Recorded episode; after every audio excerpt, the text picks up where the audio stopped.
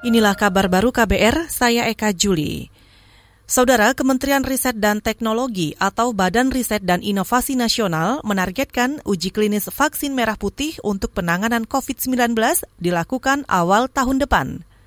Menteri Riset dan Teknologi Brambang, Bambang Brojonegoro menuturkan pihaknya mengumpulkan informasi mengenai pembuatan vaksin merah putih itu. Sebagai perkembangannya, saat ini ada lima perusahaan yang sedang melakukan riset terhadap vaksin tersebut. Mengenai proses produksi vaksin merah putih, Menteri Bambang menuturkan ada berbagai pihak yang nantinya akan dilakukan kerjasama seperti perusahaan internasional dan perusahaan swasta dalam negeri. Sebagai tahapan menunggu proses vaksin yang sedang memasuki tahap riset, berbagai upaya pun terus dilakukan pemerintah pusat dan daerah – Misalnya saja pembuatan alat rapid test hingga peluncuran mobil lab biosafety yang mampu menguji 600 sampel dalam 24 jam. Kita ke informasi lain. Sejumlah pihak terus mendesak pembahasan draft rancangan Undang-Undang Penghapusan Kekerasan Seksual atau RUU PKS dimasukkan lagi dalam prolegnas prioritas 2021.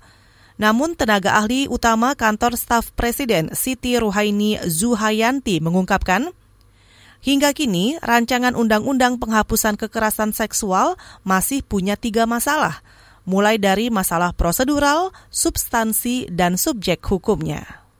Dan yang selanjutnya adalah subject of law. Subject of law ini kita sekarang ini di dalam satu prosesnya adalah DPR dan pemerintah. Kami mencoba untuk uh, the bottlenecking antara antar KL yang masih mempunyai perbedaan memandang eh, undang-undang ini. Jadi di pemerintah sendiri sebetulnya mm, masih ada dualisme ya tentang masalah hukum ini antara Kumham, antara KPPA, kejaksaan, kepolisian ya dan ini membutuhkan uh, terus-menerus pengawalan ya. Tenaga ahli utama kantor staf presiden Siti Ruhaini Zuhayantin juga menambahkan, untuk menyikapi sejumlah persoalan tersebut, Presiden sudah memerintahkan kementerian lembaga negara terkait, termasuk kantor staf Presiden, untuk mengawal pembahasan hingga pengesahan rancangan undang-undang pengesahan PKS. Kita ke berita olahraga. Manajer pelatih tim nasional Indonesia Sintayong mencoret dua pemain timnas U19 sesaat sebelum berangkat ke Kroasia pada Sabtu karena dianggap tidak disiplin.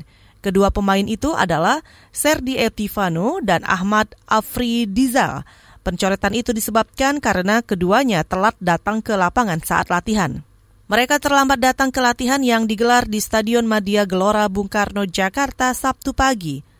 Melihat hal itu, Sintayong langsung menghapus keduanya dari daftar 30 pemain yang akan berangkat ke Kroasia malam harinya.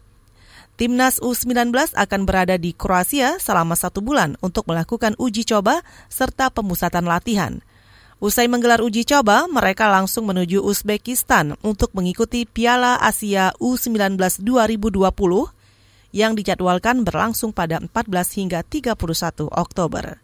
Saudara demikian kabar baru, saya Eka Juli.